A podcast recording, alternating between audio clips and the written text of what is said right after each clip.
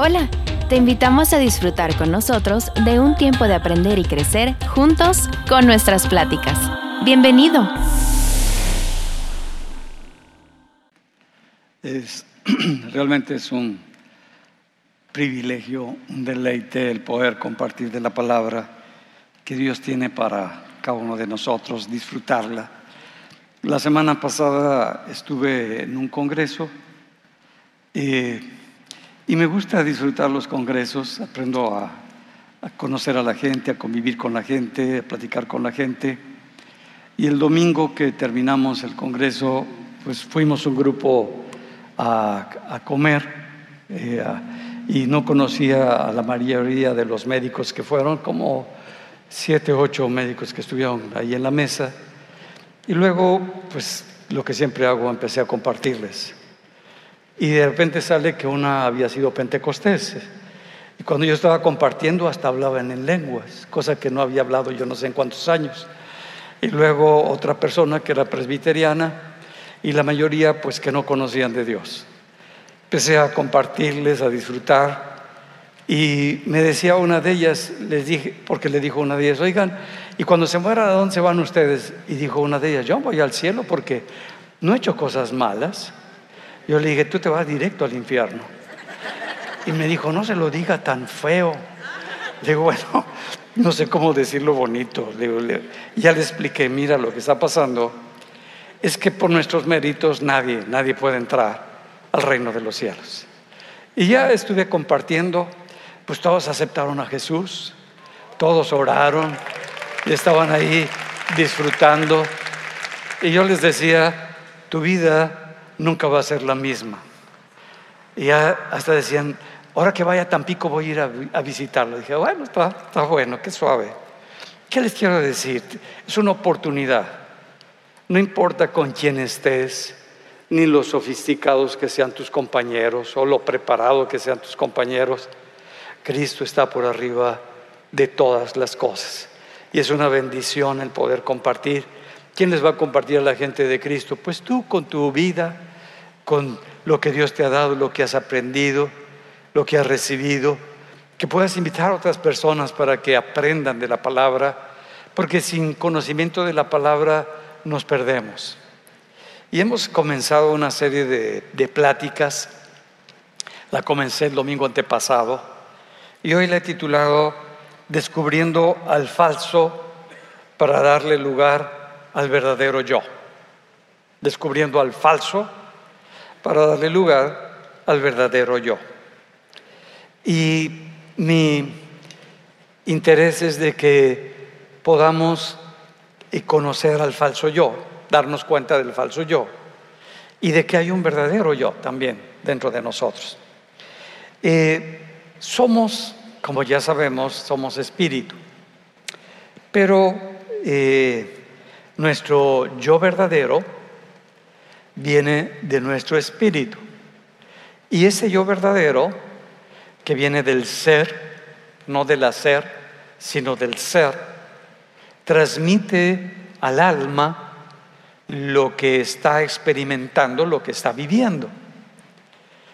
Y cuando lo transmite, escucha la voz de Dios, recibe la voz de Dios, camina en dirección con Dios, está en unidad con Dios y empieza a expresarse a través de nuestra alma. Nuestra alma es la que expresa todo lo que nuestro espíritu va recibiendo. Nuestro entorno espiritual es tan real como nuestro entorno natural. A través de nuestro entorno espiritual nosotros eh, percibimos, o le llama la Biblia, discernimos el entorno en el que estamos inmersos cuando está la presencia de Dios o cuando está la presencia del diablo, del, enemigo. lo, podemos discernir completamente y cuando una persona se está moviendo con ese espíritu de Dios y cuando una persona se está moviendo con un espíritu del enemigo, donde ya por alguna causa que vamos a ver, abrió las puertas y el enemigo está influyendo tan fuerte que te está como que hablando ese espíritu y de pronto tú sientes el mismo coraje, la misma tristeza, el mismo desánimo, la misma frustración y ya caíste en ese mover de ese espíritu. Cuando es el espíritu de Dios, que es en nuestro ser, eh, también se va expresando y la persona tiene paz. La persona se siente bien. La persona se siente en equilibrio y, dice, me la pasé muy bien. Porque no, no se quieren levantar de comer y hace cuatro horas que acabamos de comer. Pero quieren seguir recibiendo algo porque hay algo en cada uno de nosotros que estamos ministrándoles, que les estamos enseñando acerca de lo que Dios nos está hablando a cada uno de nosotros. Ahora, cuando el hombre nos separamos de Dios en Adán, porque decidimos en Adán que Dios no era suficiente para nosotros, que nosotros, como escuchamos una voz diferente a la voz de Dios, como lo vimos en esa reunión, esa voz es tan diferente a la voz de Dios porque se centra en algo que se va a ir formando dentro de nosotros. Y el que va a dirigir ahora, cuando el hombre nos separamos de Dios, ahora se levantó algo que ya no es nuestro ser, sino es nuestro cerebro, nuestra carne y es nuestro hacer. Y yo soy por lo que hago. Y mi espíritu ya tiene esa esencia de ser, donde no necesita hacer para poder ser, porque ya soy en, en Dios y Dios es en mí. Y no necesito justificar mi existencia, porque la vida viene de parte de Dios y yo disfruto esa vida que viene de parte de Dios y me gozo en esa vida que viene de parte de Dios. Pero se fue levantando poco a poco este falso yo, que le, que le, que le llama la Biblia la carne, esta imagen que viene de mi cerebro. La Biblia no le llama del cerebro, en esa época le llama la carne. Y mi cerebro empieza a, como vimos desde, desde pequeño, no tengo yo mecanismos, vengo sin ninguna información y no tengo alguna estructura para que yo me pueda agarrar o que yo pueda creer, no lo tengo. Entonces mi, mi cerebro, desde chiquito, desde los meses como platicaba Paola con su bebé, empieza a tener una interacción del cero años a un año con su entorno y se da cuenta que puede interactuar con el entorno se da cuenta que puede llorar a todo pulmón y va a haber algo en el entorno que le va a contestar y le va a resolver su necesidad y rápido aprende. Cuando le quitan eso, uh, es terrible porque no es posible que se le pasa. Pero luego, de los del un año a tres años, ya empieza como que a interactuar, a jugar, y se va formando en esa etapa, e interactúa con la realidad que le envuelve, ya platica, ya eso, pero él no es consciente del mismo.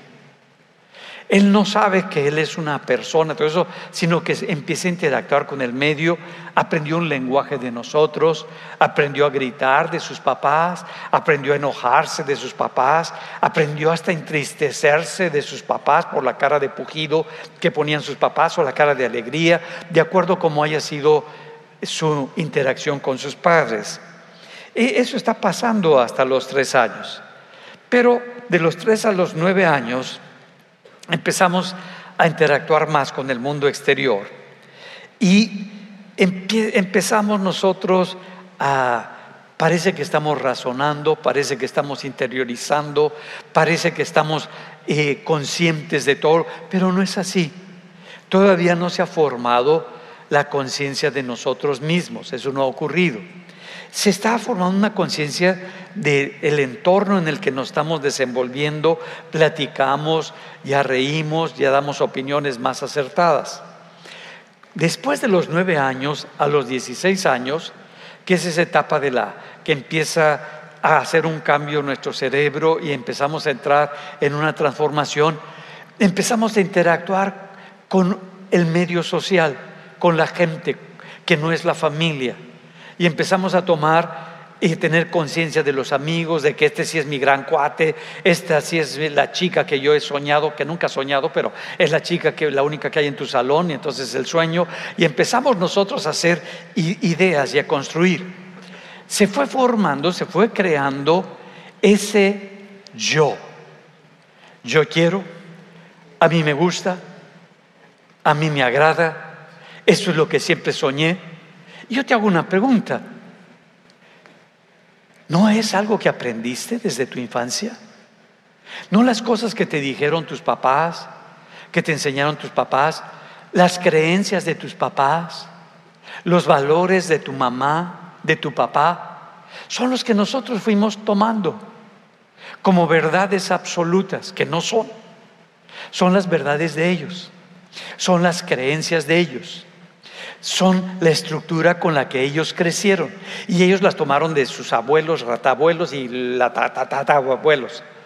Y nosotros lo venimos tomando porque ni siquiera nos los cuestionamos. Ni siquiera nos preguntamos si eso era verdad. Ni siquiera lo probamos para ver si eso funciona o no funciona. Nos los comimos todo y pensamos que son mis gustos, que son mis deseos, que son mis creencias. Miren nada más que, grueso. Es que yo creo esto. ¿De dónde lo sacaste? Si ves, es una del entorno de tus padres con los que interactuaste o de la familia con la que interactuaste más. De ahí fuiste tomando toda esta información, toda esta estructura.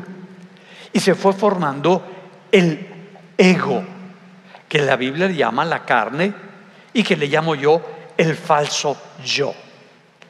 El yo quiero, yo pienso, yo siento, yo esto, yo lo otro, yo digo, mm, realmente está interactuando tu verdadero yo. ¿Está siendo consciente? Pues no, no puede ser consciente porque todavía tienes de 16 a 19 años.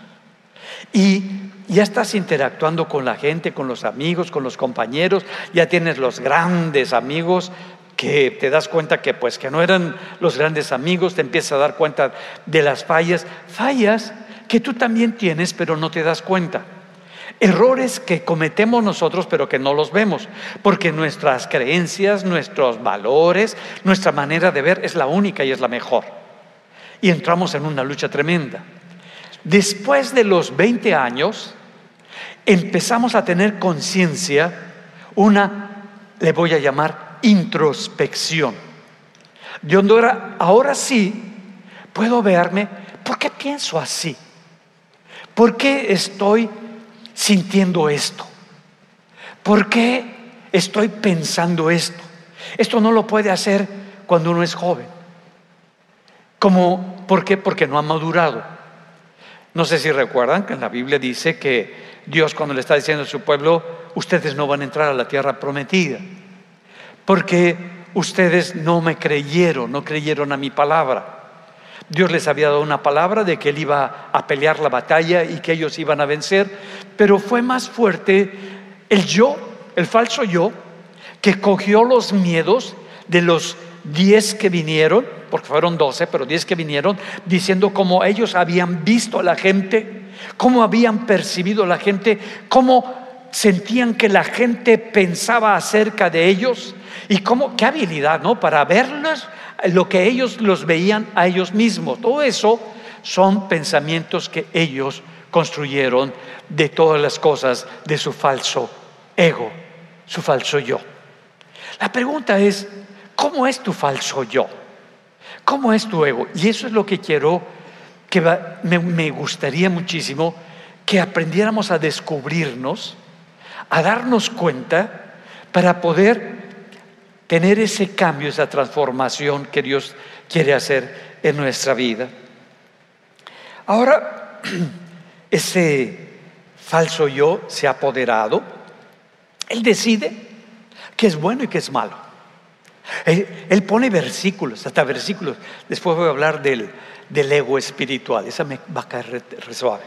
Pero pone versículos, pone cosas, todo eso, pero para que me sienta bien, Porque el que va a decidir al final de cuentas soy yo. El que quiere las cosas soy yo. El que me gustan las cosas soy yo. Y estoy pensando a final de cuentas en mí. No en, no en otra persona, ni en otra circunstancia, sino en mí. Y digo, ay, qué buena onda que soy. Qué bien que hago las cosas. Y yo tan buena onda que he sido. Y mira nada más cómo me responde. Y yo tanto que me he esforzado. Y mira nada más lo que, lo que obtengo.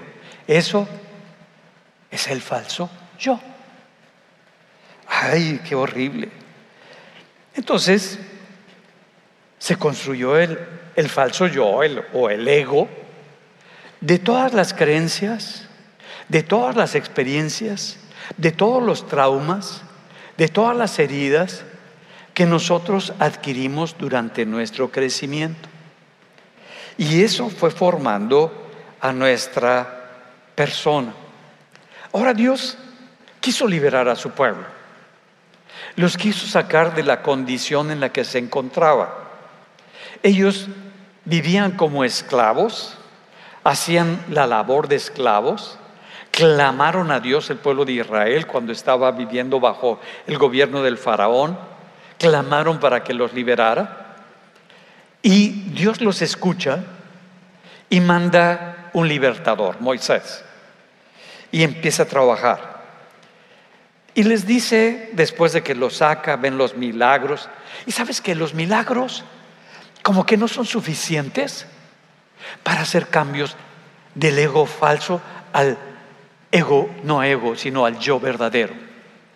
El yo falso le, le impactan los milagros, le llama la atención los milagros. Ahora dice que ahora sí ya cree porque vio palpablemente lo que Dios hizo, pero después se vuelve a fortalecer el yo, se vuelve a ser tan grande el yo y ya perdió la esencia del ser. Ahora ya está trabaja en un ministerio ya está justificando su vida espiritual por las cosas que hace, no por lo que es en esencia en su corazón.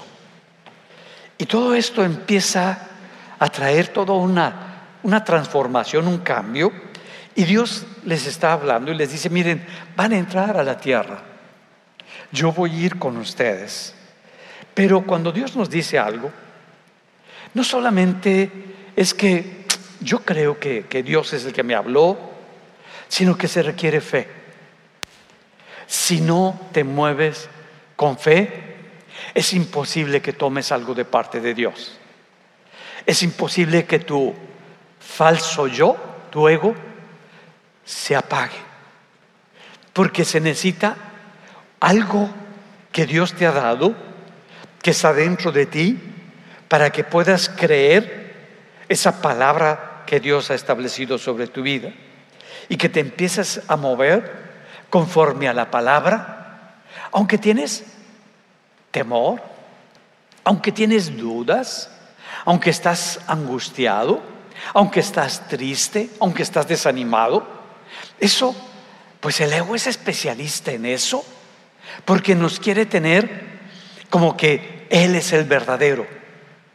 Él es el que realmente gobierna y domina.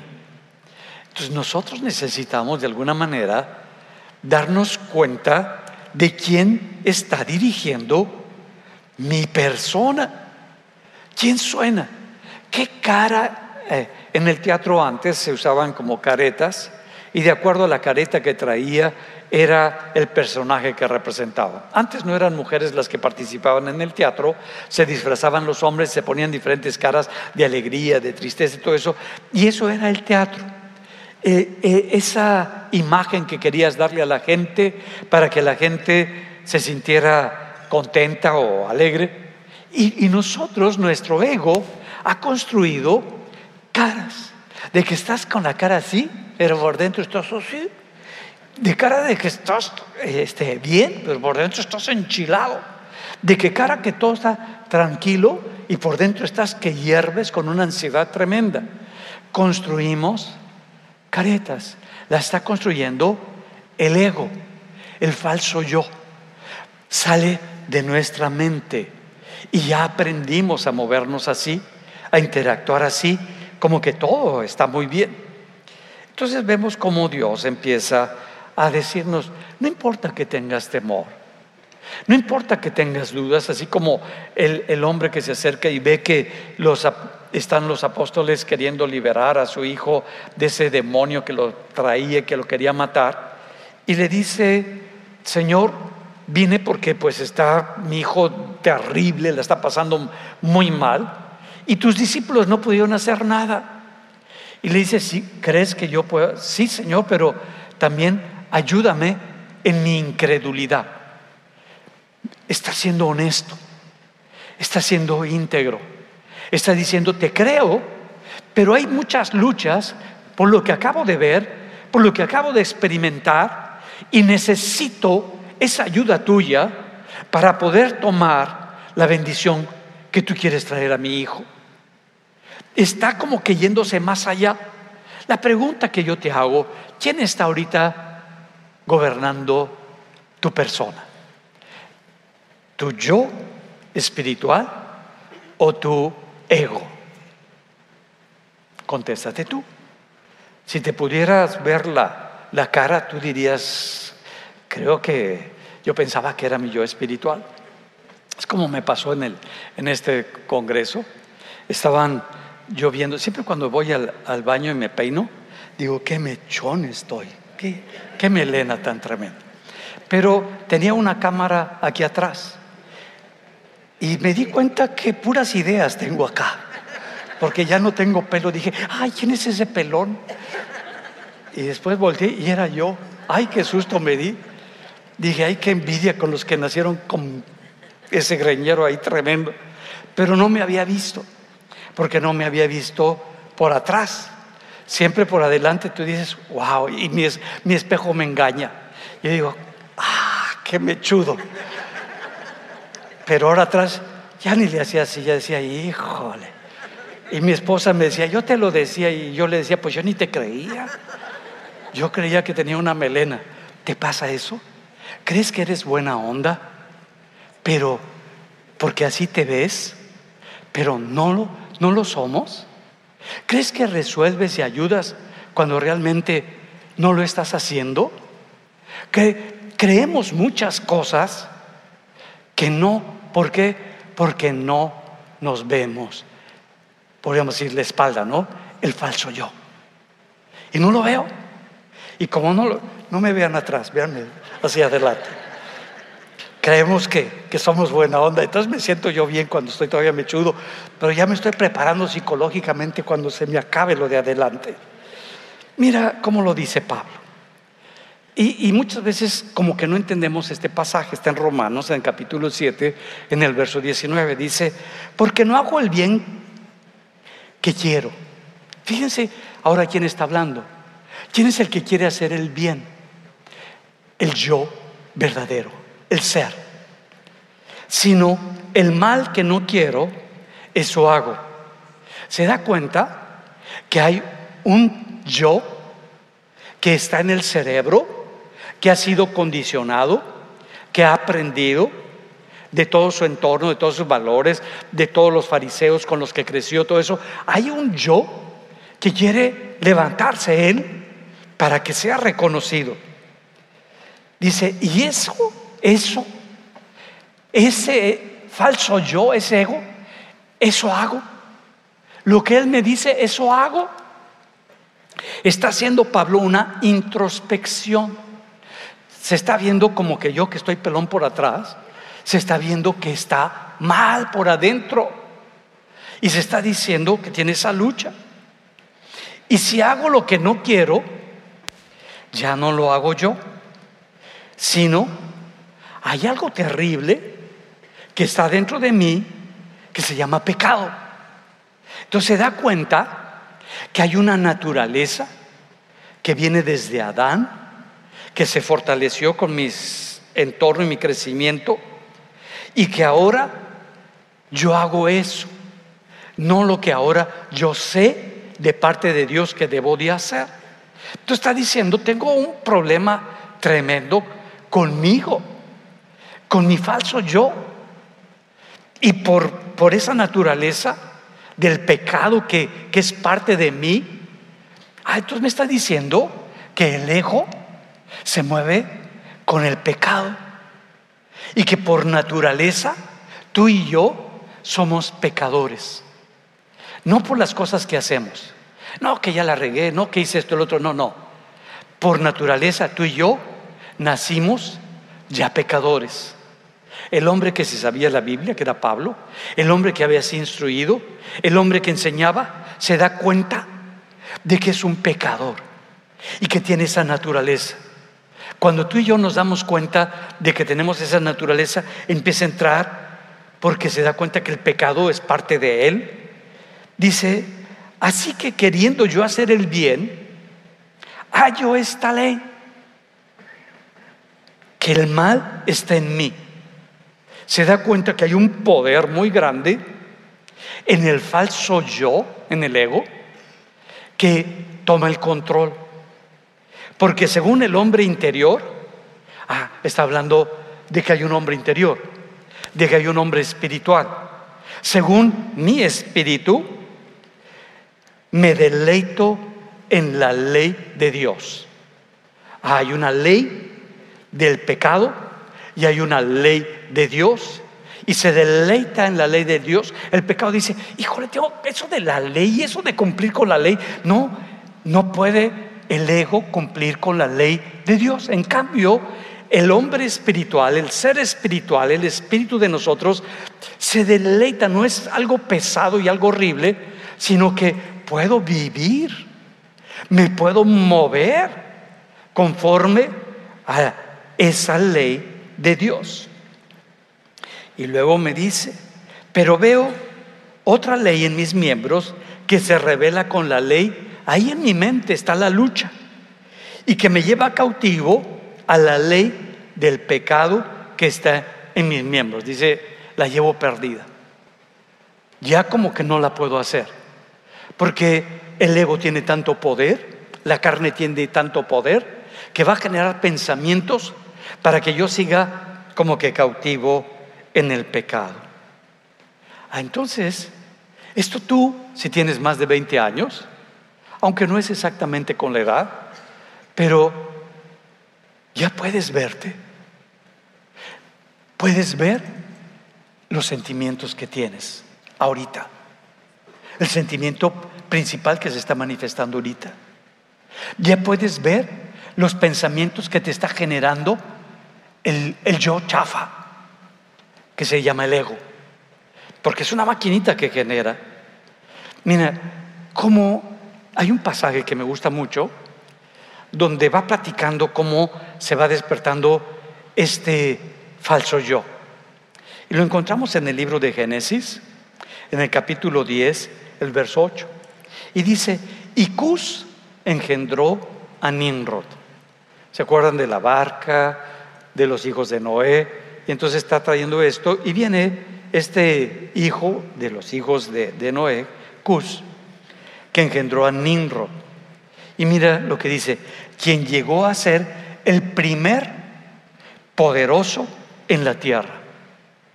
Órale. Este fue vigoroso cazador delante de Jehová.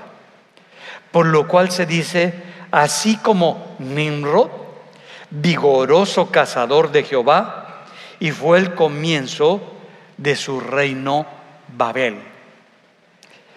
Ah, nos está diciendo que hay un hombre que empieza a ser consciente de, pero no del, del yo espiritual, sino del yo falso y del poder que tiene ese yo para poder influir sobre las personas, para poder poner sus pensamientos, sus creencias, sus deseos y sus sueños en la vida de otras personas. Es el primero, dice, es el primero que aparece con esa habilidad. Y era extraordinario cazador. Ahora, ¿qué, qué es un cazador? Un cazador es una persona que desarrolló como una habilidad para poder entender al animal, las necesidades de los animales ver las debilidades de los animales, las fortalezas de los animales, todo, entenderlo. Y ya que lo entiende, prepara una, una trampa para poderlo agarrar, para poderlo cazar. Y estaba leyendo de, Flavio Josefo, que fue un historiador de la época que empieza a, relatar de Jesús. Y dice, según Flavio Josefo, Josefo dice, fue Nemrod quien los incitó a tal afrenta y, y menosprecio hacia Dios. Ah, está planteando este historiador de lo que conoció de la palabra, que incitó al pueblo para que hizo una afrenta para que se levantaran en sus fuerzas, en su ego, en su falso yo, para que pues no se acercaran a Dios, sino que lo menospreciaran.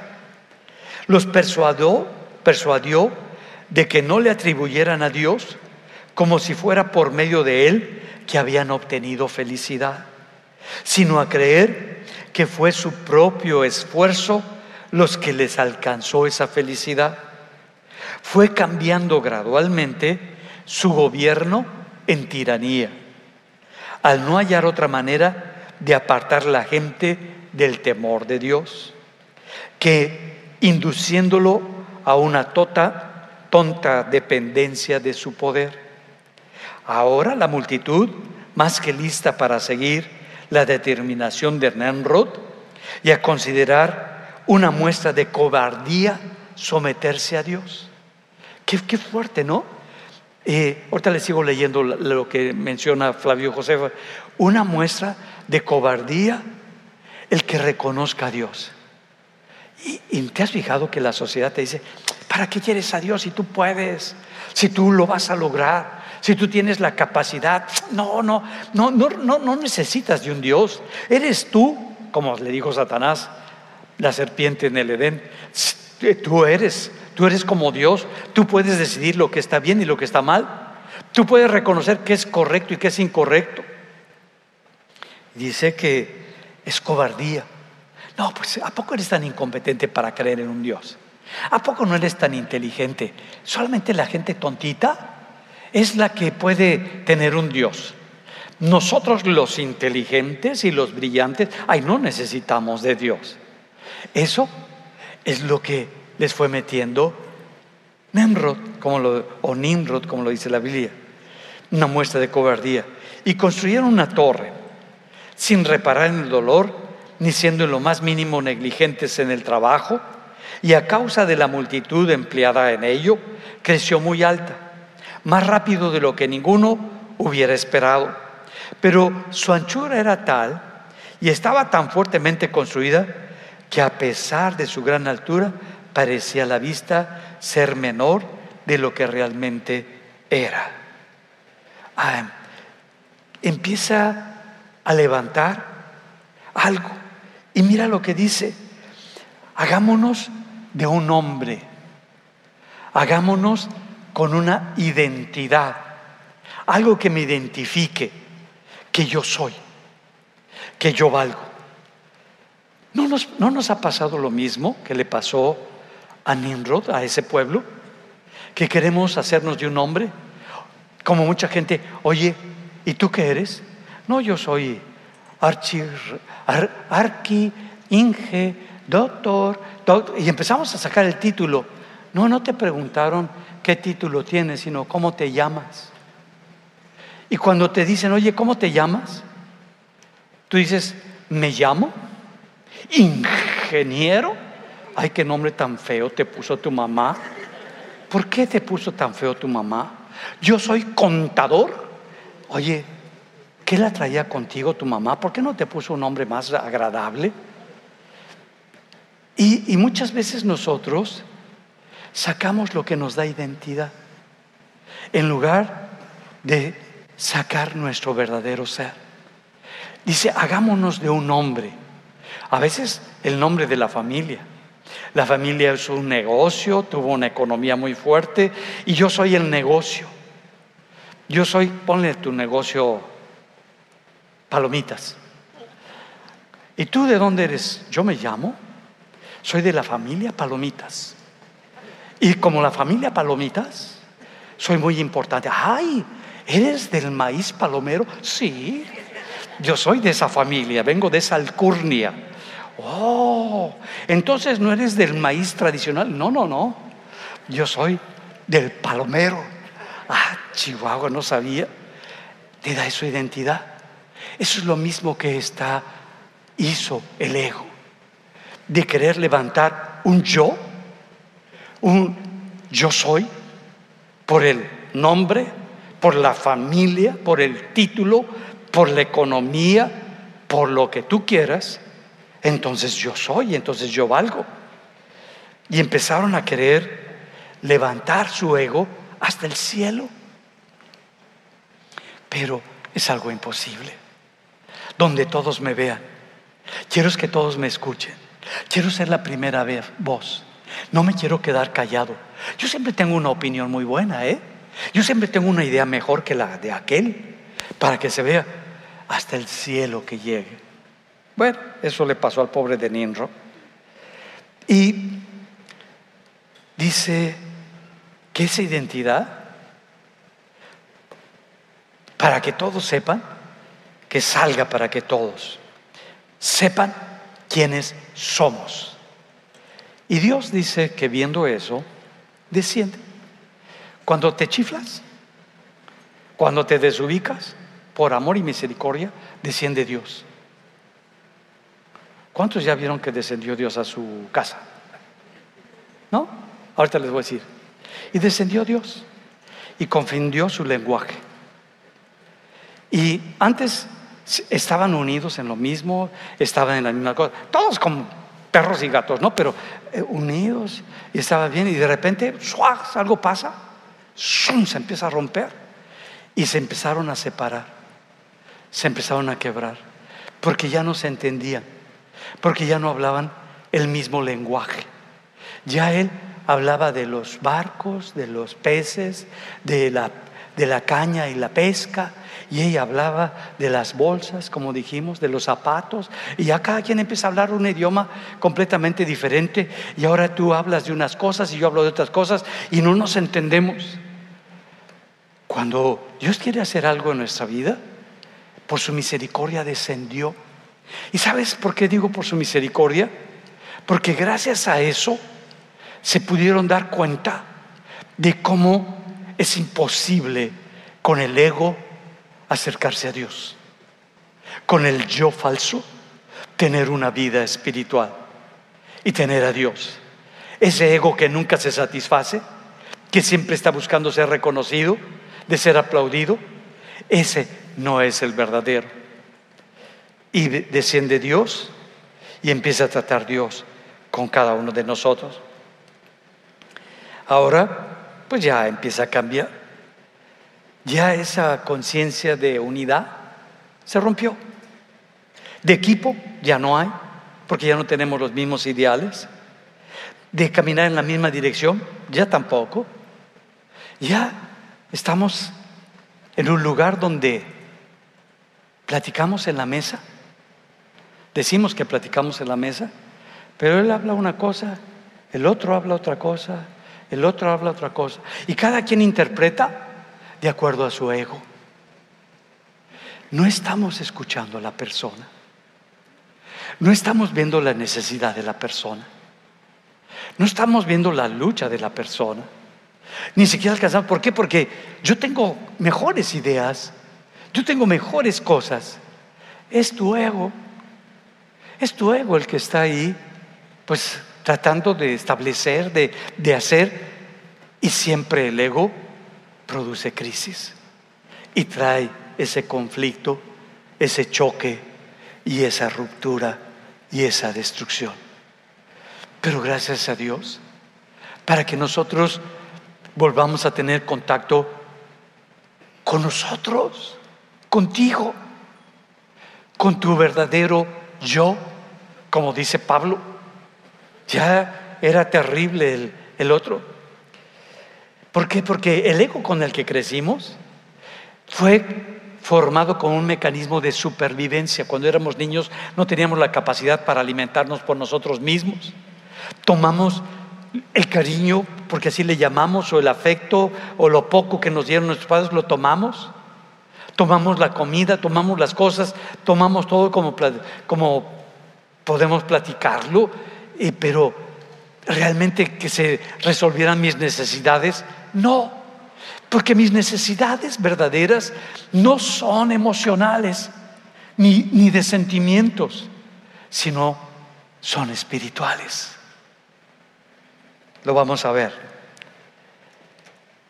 El ego es ignorante, ignorante completamente de él. No se puede ver. Esa ignorancia es extraordinaria y no es falta de inteligencia, porque podemos ser muy inteligentes. No tiene que ver con la inteligencia, es falta del conocimiento de nuestra verdadera esencia de lo que realmente somos nosotros en nuestro interior, de eso que nos conecta con nuestro espíritu, que es nuestro verdadero ser. Eso lo desconoce el ego. El ego se fue llenando, fue creyendo, se fue estructurando, fue tomando valores externos que ni siquiera son mis valores, los fui tomando porque pues era niño pero si no tengo conciencia de, esto, a la edad tengas, tengas 80 o tengas 90 o tengas 100 años o los años que tengas, si no eres consciente, sigues con las creencias que te dieron tu mamá, tu papá, tu entorno, tu congregación, porque ni siquiera lo que yo te estoy diciendo te lo cuestionas. Sí, y necesitamos cuestionárnoslos. ¿Qué está diciendo y por qué está diciendo? ¿En qué parte de la Biblia está diciendo eso? ¿Se, está sosteniendo? Eh, y no es una duda mala, es una duda sana. Que tú profundices, que tú decidas qué es lo que quieres tomar. No que digas, ay, yo ya me lo sé todo, yo ya lo conozco todo, no sabes nada. Pero nuestro ego, pucha, se ha levantado de una manera extraordinaria. Nos dieron nuestros padres costumbres, mañas, un lenguaje, un idioma, una manera de reaccionar, de interactuar. Y tenemos una mentalidad prefabricada. ¿Por qué Made Home, ni siquiera en el reino de los cielos, se hizo en la casa? Y ahora queremos buscar desde el falso yo, desde el ego, la felicidad. ¿Cuántos de ustedes todavía creen? Es una pregunta difícil. Que cuando tengan bastante dinero, mucho dinero, ahora sí van a ser felices. ¿Miren? ¿Cuánto mentiroso? Porque normalmente nos han enseñado eso. Nos han dicho eso sí, que cuando yo tenga dinero y, eh, si tengo más dinero y si tengo resuelto y si ahora ya no es un millón, sino son 500 millones y si ya no son 500 millones, sino son 500 billones y si, bueno, ¿y cuánto más necesito? No sé, pero un poquito más para tener más seguridad. Porque qué tal si ese banco falla, pues compro otro banco y, levanto, ¿no? Y, y tú dices, ¿qué? Nunca es suficiente. ¿Por qué? Porque la felicidad verdadera jamás, jamás viene de las cosas que están fuera de ti. Cuando yo me case, no para que no te cases, no, pero cuando yo me case, ahora sí voy a ser bien feliz. así, así. Y te casas y los tres años, qué error. No lo vi. ¿Qué me pasó? Estaba ciego, ciega. ¿Qué está ocurriendo? No, no. Tú decías que cuando tú te casaras ibas a ser feliz. Pero esto se resuelve. Cuando tenga hijos, te va a pasar que va a chillar toda hora, va a gritar a toda hora, vas a creer que alguien, que alguien se encargue del chamaco, de la chamaca, porque ya no aguantan los gritos. Ya tú dices, híjole. Pero cuando tenga un carro, claro, no cualquier carro, cuando tenga el carro, pucha, yo voy a ser. Vas a ser el mismo desgraciado de siempre. Vamos a ser la misma persona. ¿Por qué? Porque no viene de lo de afuera. No viene de lo afuera. Cuando tenga el mejor trabajo, cuando me aumenten el salario al quíntuple, oh, te vas a comer ese día y al otro día sigue siendo el mismo, con la misma cara de pujido, con la misma lucha, con las mismas cosas. ¿Por qué? Porque no puede ser. Porque la verdadera felicidad, la Biblia llama plenitud, no felicidad. La verdadera plenitud viene desde tu interior. Estés como estés.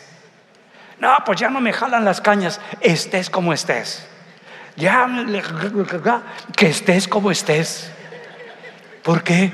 Porque la felicidad no es externa, no sé si me entiendas, es interna, viene de Dios. Y si tienes un poquito para decir, ¿cómo estás? Como una vez que fui a orar por uno que estaba bien amolado, tenía cáncer en el cerebelo, se los he platicado, y en el lóbulo occipital estaba ciego, no podía ni hablar, ni, ni comer, ni nada le daba, porque estaba paralizado por el tumor en el cerebelo que coordina todos los movimientos. Eh, entro a orar con él y digo, ¿cómo estás? Y dije, ah, creo que estás muy bien. Bueno, pues te voy a explicar lo que dice la Biblia. Le expliqué, oré por él, pues ya no sabía ni qué, qué orar. Oré en el Espíritu dije, al fin ni, ni se comunica. Oré en el Espíritu, lo bendije y le dije, Dios ya te sanó. ¿Estamos de acuerdo? Qué bueno que nos pusimos de acuerdo. Ahí nos vemos. ¿Qué importa el que hagas? Con que lo hagas desde el Espíritu y lo creas. Eso es lo que te da la plenitud. No por lo que haces. Pero nos enseñaron que somos por lo que hacemos. ¿Cuántos pueden estar tranquilos haciendo la nada? La nada. Nada más una persona está tranquila puede hacer nada. Yo todavía no. Digo, ¿qué hago aquí desparramado? ¿Qué hago aquí desparramado? Creo que puedo hacer esto, puedo hacer aquello, puedo hacer, puedo hacer. Y a ver, los que levantaron la mano, ¿cuántos de ustedes, de los que levantaron la mano, hacen su sabbat completo? ¿Ya se fueron? No que da nada. Para eso Dios hizo el sabbat. Para que te des cuenta que Dios es Señor que no necesitas hacer algo para que Dios te acepte, que Dios hizo todo para aceptarte. Y cuando estás ahí, nada más recibiendo de Él, reposando en Él, gozándote en Él, disfrutando, y que te dicen, ¿no vas a hacer nada? No, hoy, nada, nada. ¿Ya? ¿Por qué? Porque para Dios te ama sin que hagas algo. Te ama así como estás y como eres. Si me alcanzan a entender? Mira, Dios reposó el séptimo día. O sea, estaba bien cansado el Señor. Y de repente se le acabaron las mitocondrias y ya no tenía energía. Y por lo tanto se sintió todo, todo, todo fatigado de, de, todo lo que hizo los seis días, de la creación de todo. Y dijo, me voy a aventar ahí, en el cielo. No, estaba enseñándonos que si Dios, creador y hacedor de todos, puede reposar, tú también lo puedes hacer. Tú también lo puedes moverte en esa verdad. Para que sepas que el que hace y el que establece es tu espíritu, tu verdadero yo. Y es lo que te mueve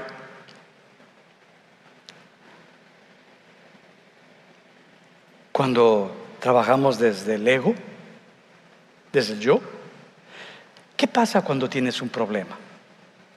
¿Qué pasa cuando está un conflicto en tu casa, en tu trabajo, con alguna persona o con algún conocido que tienes? Tienes un conflicto. Sufrimos. ¿Cuántos han vivido esa experiencia? Yo si pudiera levantar las dos manos y los dos pies, los levantaría, pero me caigo. Sufrimos. Y la pasamos no mal, muy mal. Y estamos sufriendo. ¿Y sabes qué hace el ego? O busca soluciones muy inteligentes o busca culpables.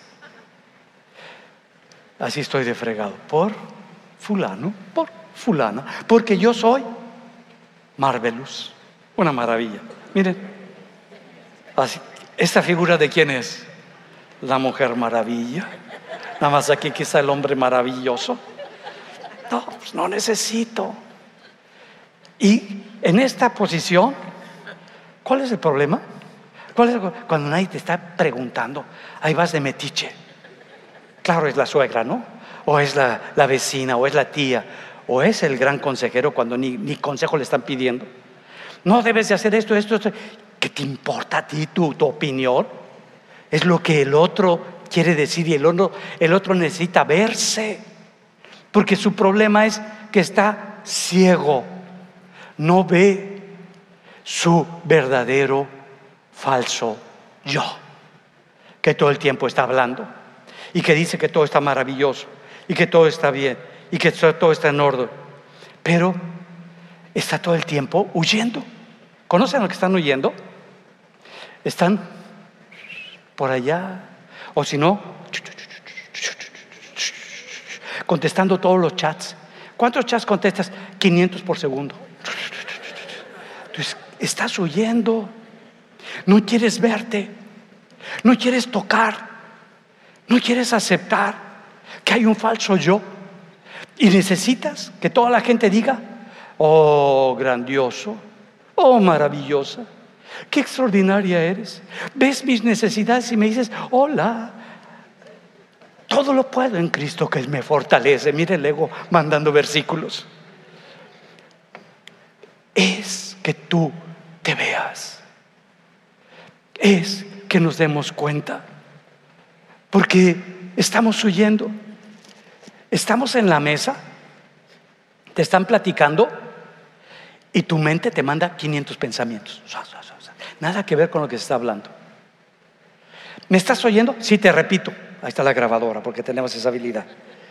Pero no estamos ahí.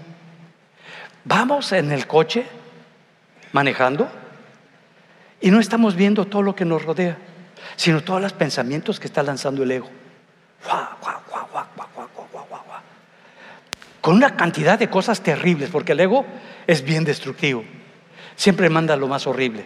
Este se va a morir, eso se va a acabar, eso se va a destruir, y ahora qué voy a hacer, y si esto y lo otro. No ha ocurrido nada, ¿eh? pero ahí estamos en el futuro, el infinito y más allá. Todo el tiempo, construyendo lo que no es, pensando lo que no es. Y viene el sentimiento, y ese sentimiento que vino de repente por algo que ocurrió, por un problema, por una situación, genera pensamientos. Y esos pensamientos disparan emociones que teníamos ahí guardadas, de heridas no tratadas. Y se fortalece el sentimiento y ahora se hace como un círculo vicioso donde estoy como que corriendo en lo mismo, como decía yo, el hámster que está corriendo dentro de la misma, pero se va fortaleciendo y ahí es donde aprovechan los espíritus. Y el espíritu ve que está abierta la puerta en la vida de esa persona y ahora ya vivo como vivía Saúl con un espíritu de opresión, de depresión, terrible. Y canta David y se le quita un poco ese espíritu y la reacción es venganza, coraje, quererlo atravesar al David. Que podamos vernos qué es lo que está saliendo y qué es lo que está ocurriendo, qué es lo que está construyendo, qué es lo que está disparando la emoción que tú tienes ahorita, de, enojo, de molestia, de frustración, de tristeza, de desánimo, de cualquiera que sea. Ahora, si te das cuenta, la emoción no es ni buena ni mala, es una emoción. Pero ¿cómo construyo yo un pensamiento para reforzar ese sentimiento y hacerlo más grande? Y es cuento de nunca acabar. cada vez se hace más gigante y el falso yo, el ego, se va apoderando y ya vivo como una víctima. Una víctima. Donde la solución de dónde va a venir. ¿De adentro de ti o fuera de ti? No los oigo. No, pero con tu cara de víctima y de pujido, ¿de dónde va a venir? ¿Eh? De afuera, de afuera. Y entonces yo quiero que de afuera venga la solución mágica. ¿Me entendieron? Y estoy esperando que algo ocurra mágico y que Dios venga y que, que cambie todo lo externo. ¿Y sabes qué va a hacer Dios? Va a decir un poquito más para que cambie qué? Lo interno. Que tengas contacto con tu yo verdadero. Y cuando tenemos contacto con nuestro yo verdadero, todo cambia. Y esos pensamientos que brotan a cada rato de nuestro inconsciente, ni siquiera de nuestro consciente, ya están como estructurados. ¿Qué pensamientos están viniendo ahorita a tu cabeza? Ese pensamiento que está viniendo ahorita de tu cabeza es de Dios. ¿Es de tu yo verdadero o es de tu ego? ¿Lo puedes ver? Pues bueno, estás en el baño, bañándote, pero ni siquiera estás disfrutando la regadera, el agua, todo eso, sino que estás pensando en pensando en todos, pensando en todo, pensando en lo horrible, pensando en las cosas, pero ni siquiera estás en el baño, ni siquiera en el trono, caray. Cuando estás en el trono, estás pensando en otras cosas y por eso se atora todo. Porque estás tan preocupado que hasta... Y ya no fluye nada porque estás muy angustiado. Ya ese pensamiento te subió otros pensamientos y ya estás estreñido. ¿Qué es lo que nos va enseñando Dios? Que no es así. Que estés en el momento. Te hago una pregunta. ¿Estás aquí? ¿Estás aquí tu espíritu, tu yo verdadero? ¿O agarras vuelo a cada rato? Y agarra, y mira, y es tan hábil el, el, yo falso que te lleva a una velocidad extraordinaria. Por eso Pablo dice, ¿qué voy a hacer? Este, este chafa siempre me gana. Y el pecado siempre me gana. Y esto que está en mí, pues es parte de mi naturaleza y siempre me trae torcido. Y lo que quiero pensar, lo que quiero hacer, lo que quiero vivir, no lo hago. Porque hay algo muy poderoso ¿Y qué hace el ego? Todo lo construye en sueños y en ilusiones. Pero ¿sabes que tiene la habilidad para construirlos como si fuera una verdad? Es, tan fuerte el sueño. Eh, yo estaba soñando hoy y cuando sueño, pues como si fuera verdad. Ese sueño como si fuera una realidad. Y hay sueños que son más así fuertes como una, y tú dices, órale, eso es cierto, y, te despiertas hasta como que con, el despertador, ¿no? Y dices, ay, me sacaron del sueño, ¿no? Y, pero es una irrealidad, lo está construyendo tu cerebro, tu mente, y está saliendo esa, y tú lo estás viendo como una realidad, tú lo estás viendo, pero tú dices, bueno, qué bueno que era un sueño, ya me iban a alcanzar, qué bueno que no me alcanzaron. Yo a veces escucho a mi esposa, yo digo, ¿qué está pasando, no? Y de repente, porque en los sueños hablamos, ¿no es cierto? Pero hablamos así. Y el que está a su lado, ay, qué miedo, ¿no? ¿Qué, qué está pasando? Y digo, ¿la despertaré o no la despertaré? Y le hago como que le empujo tantito y. Y la pongo todo el rato otra vez. Ahora sí que agarró otra vez el mismo sueño. Es un sueño. Es un pensamiento. No es la verdad. Y tú te crees, todos nos creemos todos nuestros pensamientos como si todos fueran la verdad. Y no lo son así. Qué terrible. Por eso dice, eh, cuando está hablando Jesús y está hablando del reino de los cielos, a mí mi favorito es Jesús. Y dice en palabra de Dios para todos en Lucas 17:20. Unos fariseos le preguntaron a Jesús, ¿cuándo vendrá el reino de los cielos? O sea, ellos veían el reino de los cielos, no sé, algo tenía que, pasar externo. Jesús les dijo, el reino de Dios no va a venir en forma visible. Ay, como siempre que estamos esperando que, que algo ocurra en las personas, en la gente. No, va a ser así. La gente no dirá, está aquí o está allí. En realidad, Dios ya está entre ustedes. Qué fuerte. El reino de Dios está, si Dios está en ustedes. Y siempre estoy esperando, ¿no? Que, que fuera de mí, que a ver si por allá. No, Dios, el reino de Dios es Dios mismo.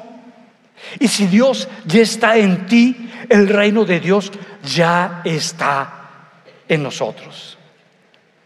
Entonces ahora, pues ¿cómo sabemos? Porque tenemos a Dios, el Espíritu Santo. Y el Espíritu Santo está en nosotros, pero ¿qué usa el Espíritu Santo para, para ministrarnos, para enseñarnos? La Biblia, que es la palabra de Dios. ¿Y cómo sé que, que esa, esa, esa verdad que está escrita, pues cuando yo la tomo de quien me la está dando, del Espíritu Santo, y la creo. ¿Cómo sé que la creo? Porque si tú crees esto, no, sí, sí. ¿Y tú crees este versículo? No, sí. Y yo, mira, hasta escribo de ese versículo, qué bueno. Pero, ¿lo vives? ¿Lo practicas? ¿Es parte de tu manera de, de ser ese versículo? Entonces, el reino de los cielos, Dios está en tu ser, en tu espíritu. No nada más es conocer versículos, es vivir. Por eso, cuando Jesús es atacado por los fariseos, que todo el tiempo era atacado fariseos, saduceos, escribas, todos lo atacaban, veía lo que estaban diciendo y en lugar de sentirse como algo personal, pues si no te, su ego tenía lugar, no, es que sea malo tu cerebro, ya chafié de cerebro, ya chafié, no, no, ese está muy bien, nada más se necesita reajustar, se necesita someter a tu verdadero yo, necesita obedecer a lo que el Espíritu de Dios está hablando, es muy fuerte. Entonces es, este cerebro necesita volver a aprender. ¿Y de quién aprende? De Dios, de lo que Dios me está hablando. Y tomaba eso horrible que ellos querían nada más para golpear, para atacar, para denigrar, y establecía una verdad que venía de Dios. Que tengamos la habilidad de que cuando eres atacado, cuando estás siendo queriendo que, que tu ego, tu falso ego salga, tu falso yo salga, que salga tu verdadero yo y des una palabra de bendición, de equilibrio, de sanidad. Una verdad que transforma, donde la gente que está abierta dice, wow, Dios está ministrándome, Dios me está hablando. Que puedas verlo en tu corazón como lo hacía Jesús. Ah, ¿por qué? Porque Dios le hablaba. Mira, Dios nos habla muchas veces. Y sabes como que no nos damos cuenta que Dios no está hablando como le pasó a Pedro. Cuando Jesús le dice, oye, ¿quién dice la gente? Le está preguntando a todos los discípulos, ¿quién dice la gente que yo soy? Y, todos empiezan, no, pues que eres Juan el Bautista, que eres Elías, que eres... ¿Y ustedes quién dicen? O sea, ya que yo soy. Jesús conocía bien a Pedro, que chafiaba cada rato, que el ego le salía, pero sí en automático y dice, tú eres el Cristo, el Hijo del Dios viviente. Y Jesús voltea y le dice, Pedro, qué brillante eres, ¿eh? No, mire, qué tremenda verdad acaba de decir. Dice, Pedro, te lo reveló mi Padre que está en los cielos. Acabas de hablar lo que se te acaba de decir, Pedrito. Como diciendo, esto no salió de tuyo, chafa. Salió de que te tantito escuchaste y lo hablaste. Que esa verdad que llegas a captar se haga parte de tu vida, se haga parte de tu ser. Que no pongamos los ojos como después cuando le dice, no, voy a, ir a, voy a ir a la cruz, voy a morir. Señor, que no te acontezca. Acaba de decir que es el Cristo, que es el Dios. Y ahora, Señor, le dice, tu problema es que pones tu mirada en las cosas de afuera y no en las cosas de adentro. Ese es cuando nosotros ponemos nuestra mirada, nuestra mente, nuestros pensamientos en las cosas de afuera pues no le damos lugar al yo verdadero para que podamos recibir lo que Dios quiere de nuestra vida. Y lo primero que se va a manifestar es el falso yo. ¿Cuántos se levantaron hoy medio molestos? Ah, sí, medio irritados. ¿Cuántos se levantaron desbordantes de la alegría? Rebosaba pura alegría de usted. Nada más una persona desbordante. Estaba que se les vomitaba la alegría. Ahora, ¿cuántos de ustedes se levantaron tristes? ¿No? Entonces, ¿cómo se levantaron? Así.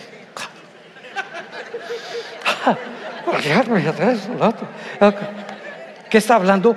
Que ni contacto con tus emociones tienes, caray. Ya ni sabes cómo te levantas. ¿Cómo estás? La palabra bien, bien. ¿Y tú? ¿Y tú cómo estás? Te dicen, hola. Mucho gusto en verte. Ah, también, también yo, mucho gusto en verte. ¿Estás bien? Sí, todo maravilloso, ¿eh? ¿Desde dónde estás hablando? Desde tu ego. Y te acercas para recibir dirección, apoyo o algo. No, ¿por qué? Porque tu machín, tu ego, está poderoso. Cuando vives desde tu interior, desde tu ser, vives el presente, vives el hoy. Cuando no vives el hoy, es que es tu ego el que está trabajando, construyendo desde el pasado las cosas que van a pasar en el futuro, que no existe. Pero tiene una habilidad extraordinaria. ¿Cuántos viven en el túnel del tiempo? A ver, ¿cuántos son? A ver, más fácil así. ¿Cuántos viven en el presente? El momento es... Salen de aquí, están con los tacos, estoy, aquí los tacos, estoy presentando los tacos, estoy viendo a la gente, ya vi, viene deschongada, viene esto, viene el otro. ¿Eres consciente de todo lo que está pasando a tu alrededor? ¿Tienes esa habilidad? Chécate. Yo no te puedo decir que sí ni que no. Lo más importante es que tú te veas, que tú te oigas, que tú te sientas, que tú te percibas. Y eso es lo que va a hacer que haya el cambio. Que puedas darte cuenta y seas consciente que el peor enemigo que existe, ¿sabes quién es? No los oigo. Ay, pensé que le iban a echar la culpa, pobre demonio. El diablo, el diablo es mi enemigo. Yo lo aplasto, está debajo de mis pies. Aleluya, aleluya. Tú dices, ¿qué? El peor enemigo eres tú. Tu ego. Tu yo. El que te ha engañado toda la vida. El que te ha manejado toda la vida. Ese es nuestro peor enemigo que nos ha llevado a la destrucción. Y Dios nos quiere llevar a una nueva vida. ¿Me dan un minuto más? Bueno, a lo mejor tomo uno que otro más. ¿Cómo podemos resolver esto? Y nos da la solución Pablo en Romanos 8, del 1. Ahora pues, ya no vivas como un condenado. Así dice. Ninguna condenación hay si estás en Jesucristo. Deja de vivir como condenado. ¿Te sirve de algo la condena? Había un tío que decía, ¿cómo estás condenadote, Eli? Condenadote. No, no eres condenado.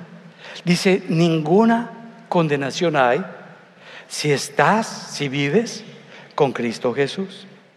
Los que no andan conforme a la carne, al falso ego, al falso yo, al ego. Los que no andan con el ego, pues no te vas a condenar. ¿Cómo puedes saber si andas con el falso ego? Pues vives con culpa, con condenación. ¿Ya me van siguiendo lo que dice Pablo? Sino que viven conforme al Espíritu, con E mayúscula. Que vivimos conforme a lo que el Espíritu de Dios nos está diciendo y no las circunstancias, no los problemas, no las situaciones. Ah, el entorno genera una serie de ideas, una pero si yo sigo con las mismas creencias de que esto no tiene solución, de que esto no va a cambiar, de que esto es imposible, pues, ¿qué se puede hacer si ese es tu verdadero yo? Pero si decides que Cristo sea el Señor de tu vida, el Espíritu de Dios va a empezar a hablar a tu espíritu y tu espíritu se va a dar cuenta de cómo estás tú procesando. Y si estás procesando desde el falso yo, desde el ego, está diciendo que entonces vas a vivir con pensamientos negativos, destructivos, con sentimientos terribles, cualquiera que sea. Y no porque la emoción sea mala, ella nada más se aparece porque tú la estás llamando y está saliendo de tu interior. Dice, porque los que no andan conforme al ego, sino conforme al espíritu. Porque la ley del espíritu, fíjate lo que hace rato vimos, la ley de la carne, el poder del ego, el poder de mis pensamientos. Porque la ley del espíritu de vida en Cristo Jesús me ha librado de la ley del pecado y de la muerte. Ah, entonces, cuando yo me muevo por lo que el Espíritu de Dios le dice a mi espíritu y creo y actúo en esa verdad, ya no tiene poder la ley de todos esos pensamientos de todos esos sentimientos, de todas esas emociones que están surgiendo, ya no tiene tanto poder. Al principio no es fácil. Al principio es difícil porque seguimos creyéndole al ego. Y romper esa atadura es algo difícil. Pero si nosotros seguimos moviéndonos en el Espíritu, Dios empieza a hacer la obra. Porque lo que era imposible para la ley, por cuanto era débil la carne, mi cerebro no tenía la capacidad ni la fortaleza, dice, se dio cuenta que era débil, Dios enviando a su Hijo en semejanza de carne de pecado, y a causa del pecado, condenó al pecado en la carne, lo, lo, lo metió nada más para que viva en el cerebro, para que la justicia de la ley se cumpliese en nosotros que no andamos conforme a las cosas de la carne, que no ando conforme a los pensamientos que me emana mi falso yo, mi ego. He decidido ya no seguir creyendo toda mentira y todo rollo que está jalando de ahí. Y dice, sino que ando conforme al Espíritu. Porque los que son de la carne piensan en las cosas de qué? Del ego. Si yo vivo todavía con las cosas del ego, pienso en lo que Él me dice, como si fuera verdad. Y construyo toda una historia de esas cosas que me está diciendo, pues ese, ese falso yo, que ni son ciertas, pero yo las estoy creyendo. Y me dice, pues si estás así, estás bien amolado. Necesitas liberarte. No es, no es fácil. Y luego dice, pues empieza a cambiar tu manera de pensar. Porque el ocuparse de la carne es muerte, pero el ocuparse del espíritu es vida y paz. Ah, entonces me está, me está invitando, me sugiere cómo venció Pablo esto. que yo empiece por ocuparme y darme cuenta quién me está hablando. ¿Quién, de dónde está saliendo ese sentimiento? ¿Qué emoción está jalando? ¿Qué pensamiento se está desarrollando del pasado y con qué lo está construyendo hacia un futuro? Eso no es cierto. Que empiece a tener contacto con el Espíritu de Dios y empezar a generar pensamientos correctos para que pueda caminar. ¿Te acuerdas en el Salmo 42 cuando David dice, ¿por qué te abates, oh alma mía?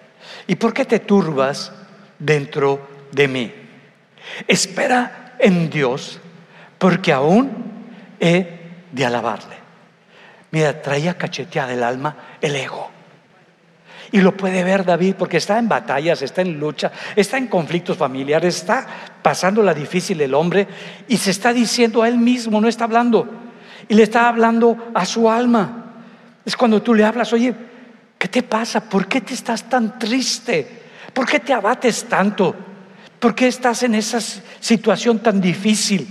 ¿Por qué estás tan turbado que no sabes ni qué dirección tomar? Le está hablando su espíritu a su alma que anda descontrolada, que anda triste, que anda desanimada, que anda por la crisis que está viviendo, las cosas y le dice, no pongas tu mira en las cosas externas, sino pon tu fe y cree que Dios está ya obrando en ti, no fuera de ti, en ti, porque aún le vas a alabar por el cambio tan grande que va a venir a tu corazón y a tu persona. Vamos a ponernos de pie.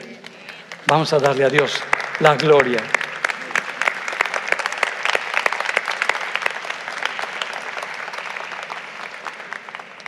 Te abates?